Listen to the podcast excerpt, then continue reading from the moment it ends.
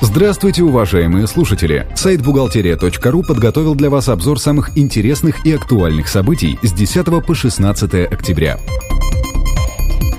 Страховые взносы на обязательное пенсионное и медицинское страхование за сентябрь 2011 года организации должны перечислить не позднее 17 октября. Об этом напомнил Пенсионный фонд.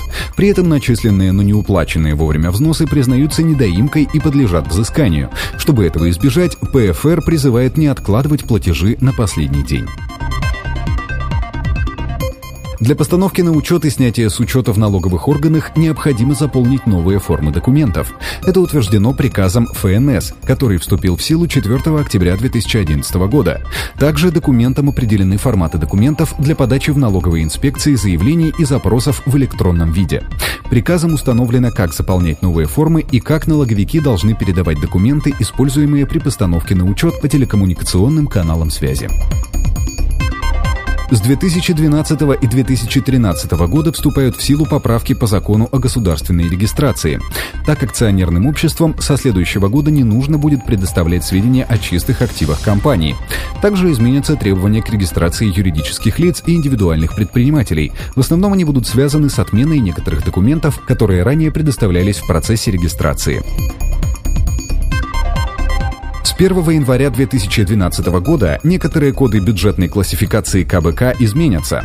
Об этом сообщил Минфин. Чтобы упростить эту задачу, ведомство подготовило переходные таблицы по кодам классификации доходов бюджетов и источников финансирования их дефицитов. Более подробную информацию вы найдете на сайте бухгалтерия.ру. Немного криминальной хроники. Столичный суд постановил заочно арестовать бывшего главного бухгалтера компании «Эльдорадо».